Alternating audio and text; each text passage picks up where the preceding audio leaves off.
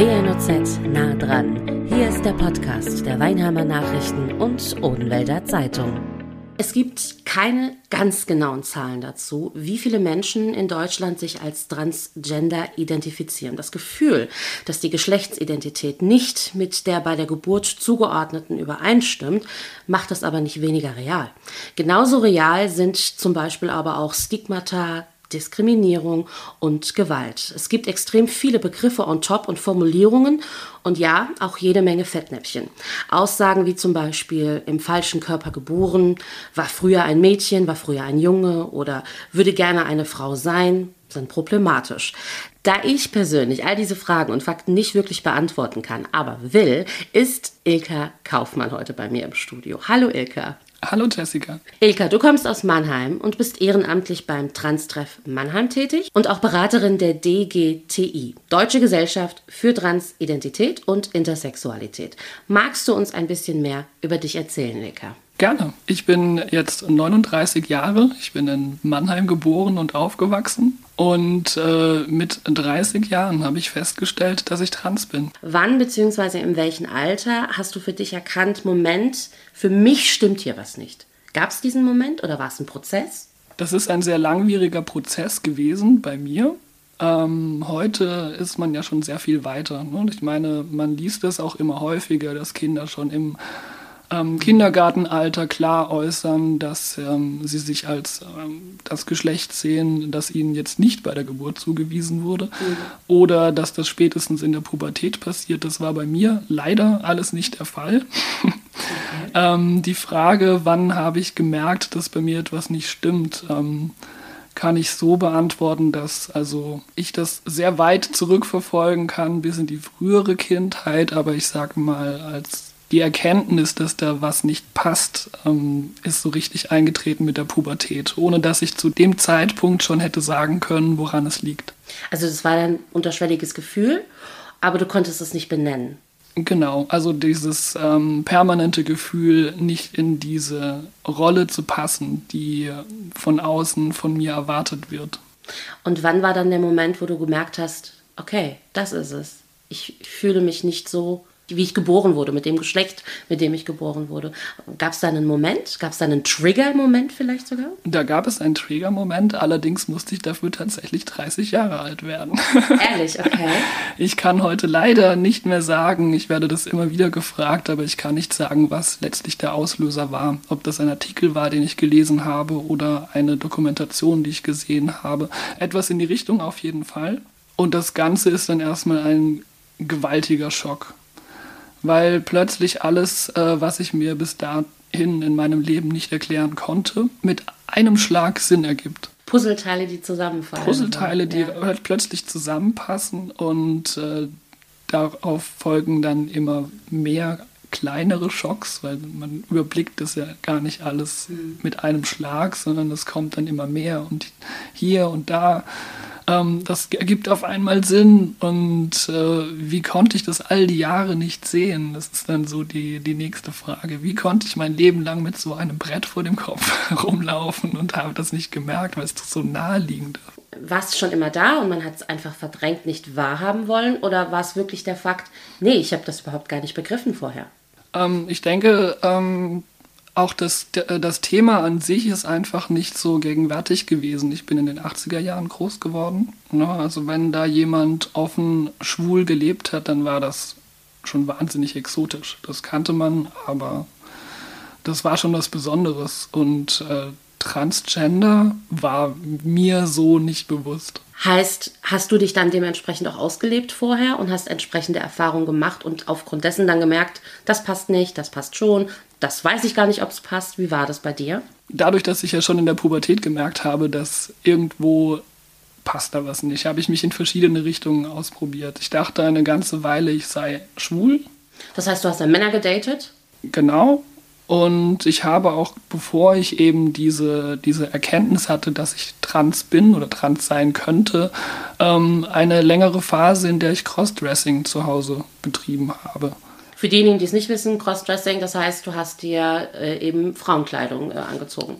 Genau. Typische Kleidchen wahrscheinlich. Oder? Richtig, wobei für mich sehr schnell klar war, ähm, das hat für mich überhaupt nichts Sexuelles. Ähm, das hat in die Richtung keinen Reiz für mich, wie es äh, ein Fetisch täte, sodass ich dann da schon angefangen habe zu überlegen, da muss, da muss eigentlich mehr dahinter stecken. Also du hast ein Kleid angezogen und hast dich dann einfach pudelwohl gefühlt, oder wie darf ich mir das vorstellen? Richtig, also gar nichts, gar nichts Besonderes. Also ich bin jetzt nicht mit ähm, 16 Zentimeter Absätzen durch die Wohnung gestöckelt, sondern ich Was ja alle Frauen machen grundsätzlich. Was ja alle Frauen machen grundsätzlich. Nein, ich habe äh, ganz, äh, ganz normale Alltagskleidung äh, getragen und äh, es hat sich für mich ähm, von der ersten Minute an vollkommen richtig und natürlich angefühlt. Wann kam dann das sogenannte Outing? Also, du hast wahrscheinlich das im Privaten gemacht, bist zu Hause gewesen und hast dich entsprechend angezogen. Bist du da auch relativ schnell dann mit nach draußen getreten? Also mit einem Kleid durch die Mannheimer Innenstadt? Und ähm, wann war der Schritt, beziehungsweise wann war der Schritt im inneren Kreis? Also Familie, bekannte Freunde, Arbeit? Also ich habe ähm, noch fünf Jahre, fast fünf Jahre gebraucht okay. bis zu meinem Coming Out. Das hatte verschiedene Gründe, das hatte auch familiäre Gründe. Was ganz typisch ist in dieser Phase ist natürlich erstmal, okay, da ist dieser riesige Schock. Ich weiß, dass ich bin, was ich bin. Alles ergibt auf einmal Sinn. Und mhm. trotzdem sind da sofort Zweifel da, gerade bei einem so späten Coming Out. Zweifel ähm, wie zum Beispiel? Ob es das wert ist, das Ganze, also den nächsten Schritt zu gehen. Fange dann natürlich an, mich zu informieren. Was heißt das? Ich gehe damit nach draußen. Was kommt da alles hinterher? Ich verliere vielleicht meine Familie, ich verliere Freunde. Ich könnte Probleme bekommen mit meinem Job, eventuell verlieren. Alles Menschen, die mir sehr viel bedeuten. Es wird schwierig, überhaupt zu transitionieren, also in der Rolle anzukommen, die ja eigentlich meine sein sollte ohne dass ich Anfeindungen erlebe, äh, vielleicht Gewalt erfahre. Und all das will ich riskieren, wo ich doch, und das ist dann die Überlegung, der Zweifel, bisher 30 Jahre auch überlebt habe. Dann kommt diese Gedankenspirale. Kann ich das nicht vielleicht weiter im Geheimen leben, in meinen eigenen vier Wänden, vielleicht irgendwo auf Veranstaltungen, die dafür gedacht sind und dieses Doppelleben weiterführen? Aber das geht nicht. Das geht nicht. Da hast du dich dann irgendwann entschieden, hast gesagt, nee, das möchte ich gar nicht im Geheimen. Hast du dann Freunde, hast du Familie, Bekannte, einen Job dann durch das Outing ähm, verloren? Ich hatte sehr großes Glück. Also ähm, natürlich ist das Coming Out, also jetzt nicht nur bei Trans, sondern natürlich auch, wenn sich jemand als schwul, als lesbisch outet, wie auch immer ist das Coming Out auch heute im Jahr 2021 immer noch ein gewaltiger Schritt. Das ist, erfordert wahnsinnig viel Mut. Ich habe damals den Umweg gewagt und äh, mich zuerst einer Cousine anvertraut, zu der ich ein sehr gutes Verhältnis habe und das ist auch erwartungsgemäß sehr gut gelaufen und mich dann im nächsten Schritt bei meiner Mutter geoutet. Wie hat die reagiert? Die hat super reagiert, hat mich mir sofort gesagt, dass sie mich da voll und ganz unterstützt und ähm, das überhaupt nichts an unserem Verhältnis ändert. Es hat doch etwas an unserem Verhältnis geändert. Es ist nämlich sehr viel besser geworden. Okay, okay, schön. Und äh, diese Erfahrung war so positiv, dass ich ähm, ja Stunden später schon zu meinem Bruder und seiner Frau gegangen bin und habe mich bei ihnen geoutet, sodass dann der engere Kreis quasi an einem Tag direkt erledigt war. Wow, okay, du hast dann direkt Tabula Rasa gemacht und hast gesagt, so jetzt jetzt räume ich auf und zwar richtig. Genau, und äh, also wenn man gute Erfahrungen hat, ne, also wenn das erste Coming Out positiv läuft, dann hat man ja schon eine Basis, man hat Rückhalt. Alles, was danach kommt, da geht vielleicht was schief, dann habe ich immer noch diesen Rückhalt, mhm. äh, diese Menschen, die zu mir stehen. Wenn man eine positive Erfahrung hat, dann traut man sich viel mehr. Da sei an dieser Stelle gesagt, Freunde da draußen, wann auch immer, mit welchem Outing auch immer äh, jemand auf euch zukommt, seid euch dieser Verantwortung bewusst. Ne? Wenn das vielleicht tatsächlich der erste Schritt ist, die diese Person Person wagt.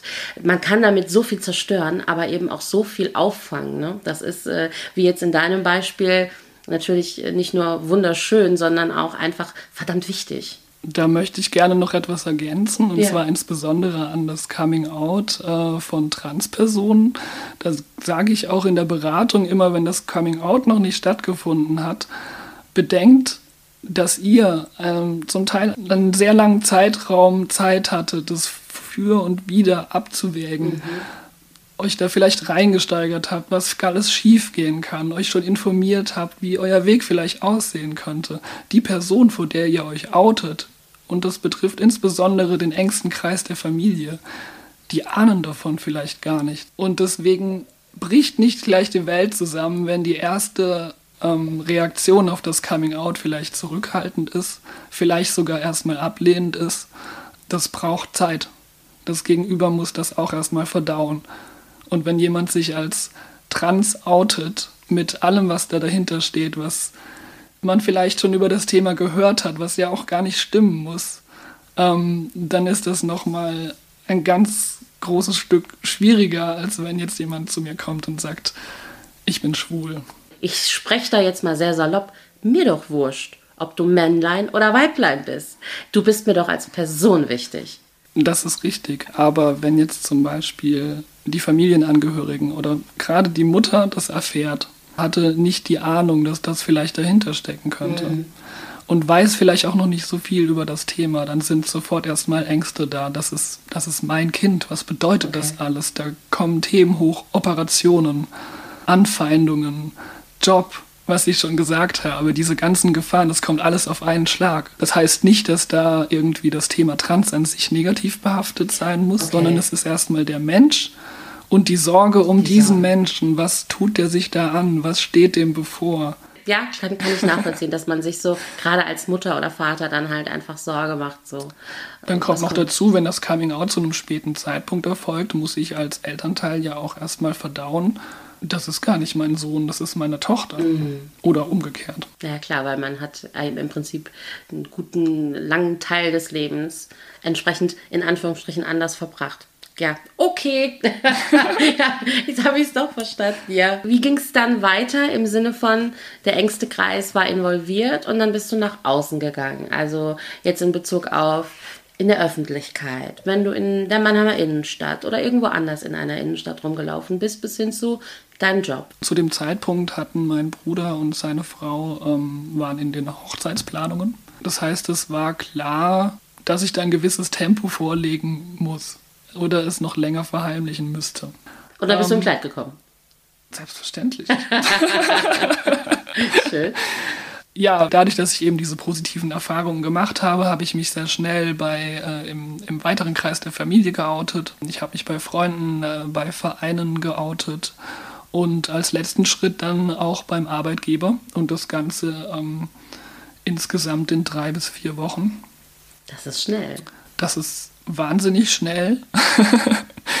das ist auch nicht äh, die Regel, aber es hat eben für mich in dem Moment gepasst. Das ist schön, so soll es sein. Gerade in der Anfangsphase, ähm, wenn man sich selbst noch ausprobiert und es eben auch von den, vom Äußeren ähm, noch nicht so zu 100 Prozent passt, äh, Stichwort Bartschatten.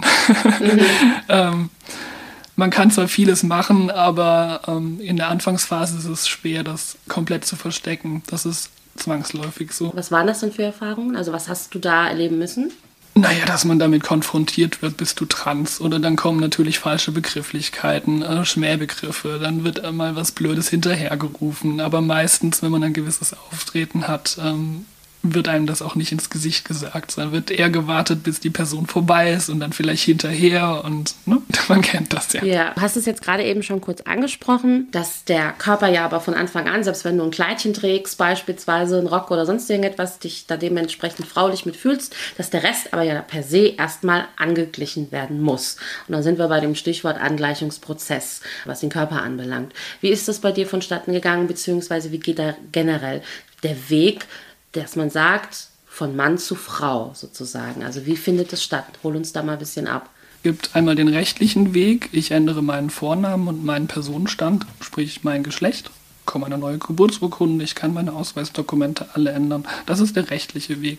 Es gibt den medizinischen Weg, da gibt es sehr, sehr viele verschiedene Möglichkeiten, wenn wir jetzt von dem binären Transsein sprechen, äh, von Mann zu Frau ist das ganz typisch natürlich die Entfernung der Barthaare, weil die kriegt man auch durch gegengeschlechtliche Hormone nicht weg. Ähm, es ist die Hormontherapie, wo man gegen geschlechtliche Hormone bekommt, eventuell Hormonblocker, weil der Körper produziert ja weiterhin Testosteron. Es sind Stimmbandoperationen, es ist Logopädie, es ist die genital angleichende Operation, es kann ein Brustaufbau dabei sein.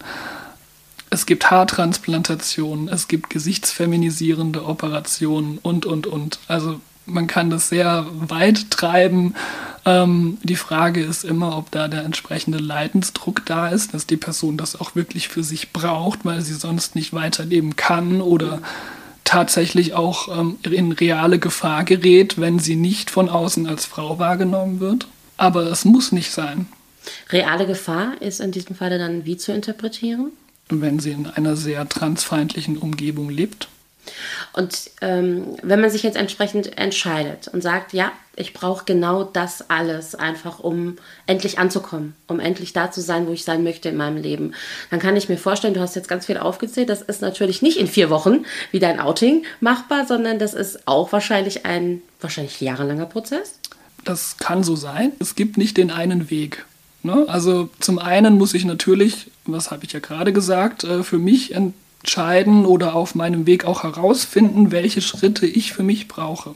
Und dann ähm, muss man schauen, wie geht das zusammen. Also natürlich werden äh, viele dieser Schritte auch von der gesetzlichen Krankenkasse übernommen. Das wäre meine nächste Frage gewesen. Damit das aber der Fall ist, muss natürlich im Sinne des Gemeinwohls abgesichert sein, dass das auch das ist, was diese Person braucht, um weiter arbeitsfähig und lebensfähig zu sein. Das heißt, ähm, die psychotherapeutische Begleitung ist erforderlich und muss auch nachgewiesen werden. Und es muss von dem begleitenden Therapeuten, der begleitenden Therapeutin ähm, praktisch festgestellt werden, dass keine anderen Begleitkrankheiten vorliegen, die dagegen sprechen könnten, dass diese medizinischen Schritte eingeleitet werden. Stelle ich mir schon kompliziert vor, oder?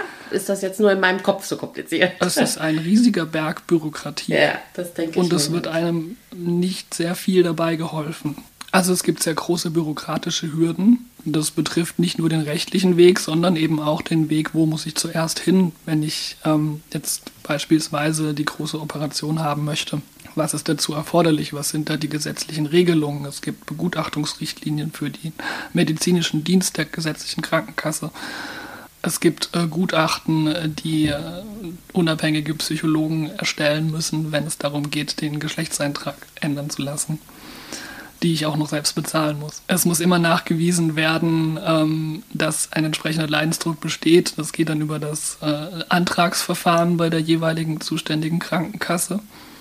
Da gibt es auch bei den Kassen sehr große Unterschiede, wie mit dem Thema umgegangen wird, wie viele Hürden den Personen da in den Weg gestellt werden, bis es dann tatsächlich dazu kommt, dass diese äh, Maßnahmen ergriffen werden dürfen. Und da das Ganze zu überblicken, ist sehr schwierig. Deswegen ist die Vernetzung so immens wichtig über die Community. Da gibt es die verschiedensten äh, sozialen Kanäle natürlich, auch wieder abhängig vom Alter des derjenigen. Es gibt Beratungsangebote wie von uns von der DGTI. Wir haben Beratungsstellen über das ganze Bundesgebiet verteilt. Ich bin jetzt zuständig hier für den Rhein-Neckar-Kreis. Ähm, das heißt, zu dir können dann Menschen, die entsprechend betroffen sind, kommen und können sagen, hallo, ich habe keine Ahnung, aber ich will, kannst du mir helfen? Ganz genau. Also ich habe die unterschiedlichsten Anfragen von Personen, die von sich selbst denken, sie könnten vielleicht trans sein, von Personen, die von sich ganz genau wissen, dass sie trans sind und genau in welche Richtung und was sie brauchen und was nicht und haben nur Detailfragen. Es kommen aber auch Angehörige zu mir, die sagen, mein Kind hat sich geoutet, oh Gott, oh Gott, was jetzt? ich hatte schon Anfragen von äh, dem besten Freund, der besten Freundin, die sich Sorgen machen, die versuchen, da Kontakte zu knüpfen, sich zu informieren ähm, die unterschiedlichsten Anfragen kommen da rein. Die Kosten. Ich bin ein bisschen baff, du hast es schon zwei, dreimal ja gesagt, die man äh, oftmals, gerade jetzt, wenn es um äh, Namensänderungen geht oder andere gesetzliche Schritte, die muss man selbst tragen. Wie wird das denn bitte gerechtfertigt? Äh, ja, das wird äh, gerade ja auch sehr lebhaft diskutiert. Ähm, die Personenstandsänderung und die Namensänderung ähm, nach dem transsexuellen Gesetz erfordert, dass, obwohl ich ja mich zu dem Zeitpunkt in aller Regel schon in therapeutischer Begleitung befinde, mhm. dass zwei unabhängig voneinander erstellte psychologische Gutachten erstellt werden, die noch einmal dem Richter, der Richterin bescheinigen, dass nichts dagegen spricht, dass ich diese Änderung vornehme. Macht man das, weil man sagt, uh, das ist ein Riesenakt, das muss sich hier auch wirklich lohnen, der Mensch muss sich ganz sicher sein? Oder warum ist das so extremst? Ich muss ja ähm, belegen können, dass die Namens- und Personenstandsänderung das Richtige ist. Jetzt könnten die natürlich sagen und sagen, ja, okay, therapeutische Begleitung, schön und gut. Ähm, da werden medizinische ähm, Schritte vielleicht sogar schon befürwortet, aber das muss ja äh, von, von, vom Recht her, muss das ja begründbar sein, dass das so in Ordnung ist. Das heißt, wir brauchen unabhängige Gutachten. Da ich selbst dieses Verfahren ja anstrenge, nach dem transsexuellen Gesetz habe ich auch die Verfahrenskosten zu tragen. Die Kosten für das Verfahren selbst sind äh, marginal. Das ist zum Beispiel, ähm, was heißt also, kannst du eine Zahl nennen? Jetzt äh, beim Amtsgericht Mannheim ist man etwa bei 1500 bis 1700 Euro für das Verfahren insgesamt. Für viele betroffene Menschen ist der Begriff Geschlechtsumwandlung falsch oder auch nicht mehr passend und sie bevorzugen Geschlechtsanpassung. Wie siehst du das? Äh, man spricht meistens auch von Geschlechtsangleichung und äh, Geschlechtsumwandlung. Ähm, stimmt ja schon allein deswegen nicht, weil das hieße, ich war früher mal ein Mann. Ich war aber nie ein Mann. Ich war schon immer eine Frau. Mir wurde bei der Geburt das falsche Geschlecht zugewiesen. Ähm, das heißt, das kann nie eine Umwandlung sein. Ich wandle ja nichts um. Ich gleiche das Äußere an. Das ist genau das, was ich auch gelesen habe, wo ich gerne ein bisschen näher drauf eingehen würde, ähm, dass viele Transmänner oder auch Frauen es nicht so gerne hören, wenn man sagt, ich wurde als Frau geboren oder ich wurde als Mann geboren. Besser sei da, wurde als Mädchen großgezogen zum Beispiel oder wurde als Junge großgezogen. Nur weil eine Person bei der Geburt als Mädchen einkategorisiert wurde, sozusagen, muss sie noch lange kein Mädchen sein. Empfindest du das auch so? Bestätigst du das so? So sehe ich das auch. Also ich bin ein Fan der Formulierung, mir wurde bei der Geburt das Geschlecht männlich zugewiesen. Mhm. Erstmal völlig wertfrei. Und natürlich wurde ich auch äh, männlich sozialisiert, weil wir leben nun mal in einem binären Geschlechtersystem. Es gibt männlich und es gibt weiblich und mhm. es gibt noch die Intersexuellen. Die Biologie ist längst so weit, äh, dass wir heute wissen, dass das Geschlecht nicht A oder B ist, sondern das Geschlecht ist ein Spektrum.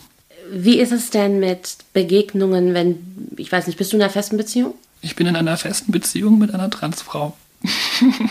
wow.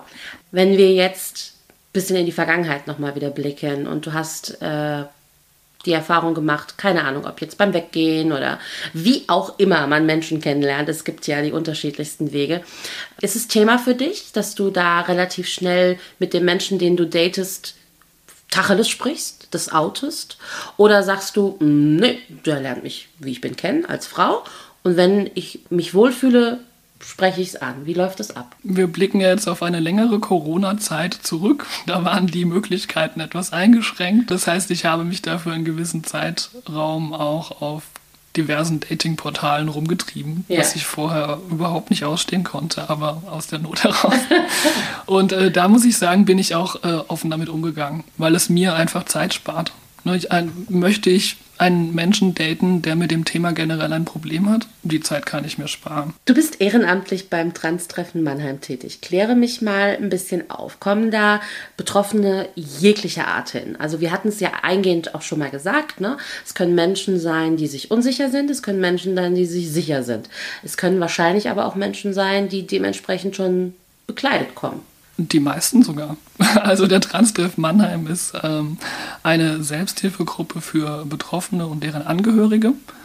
Es hat sich äh, mit der Zeit so ergeben, dass sich in Mannheim in der Selbsthilfegruppe hauptsächlich die transfemininen Menschen treffen.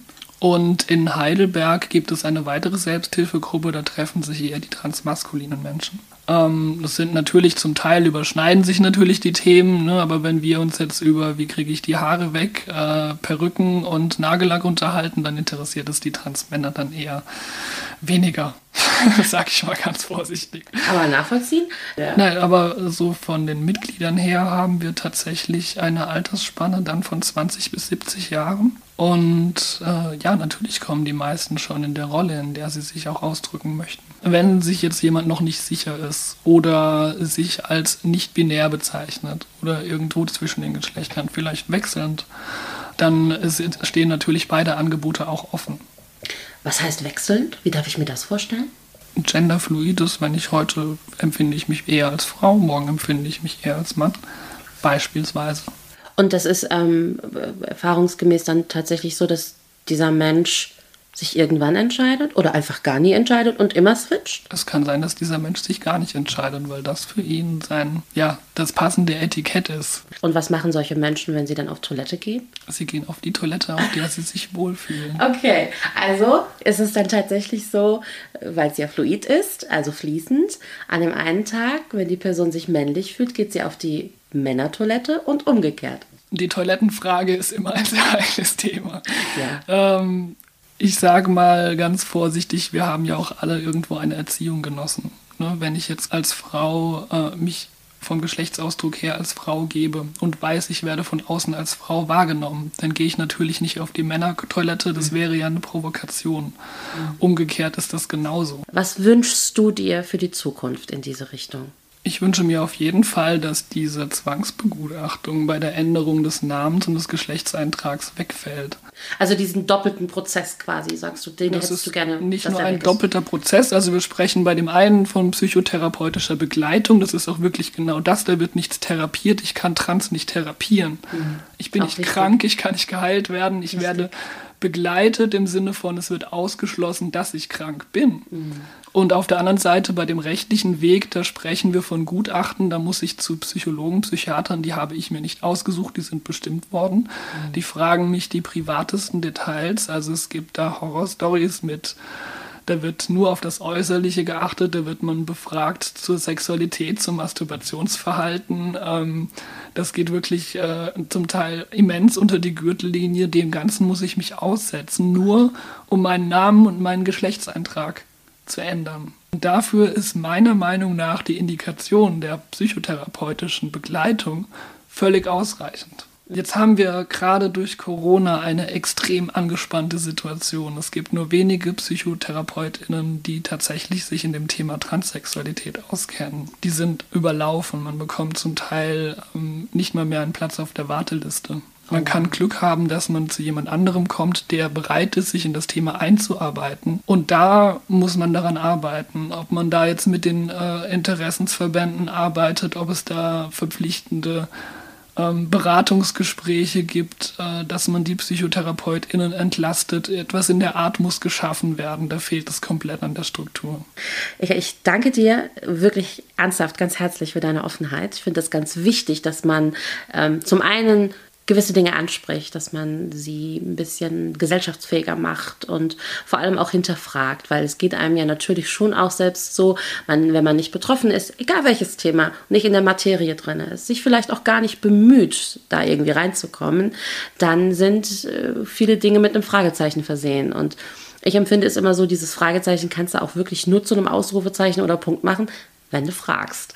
Und äh, genau das habe ich getan. Deswegen saß ich hier mit dir. Also noch einmal lieben Dank für deine Offenheit. Alles Gute für dich und dein Leben weiterhin. Ja, sehr gerne. Und vielen Dank, dass ich diese Chance bekommen habe. Das war WNOZ nah dran, der Podcast der Weinheimer Nachrichten und Odenwälder Zeitung. Zu hören auf allen gängigen Streaming-Portalen und auf wnoz.de slash podcast.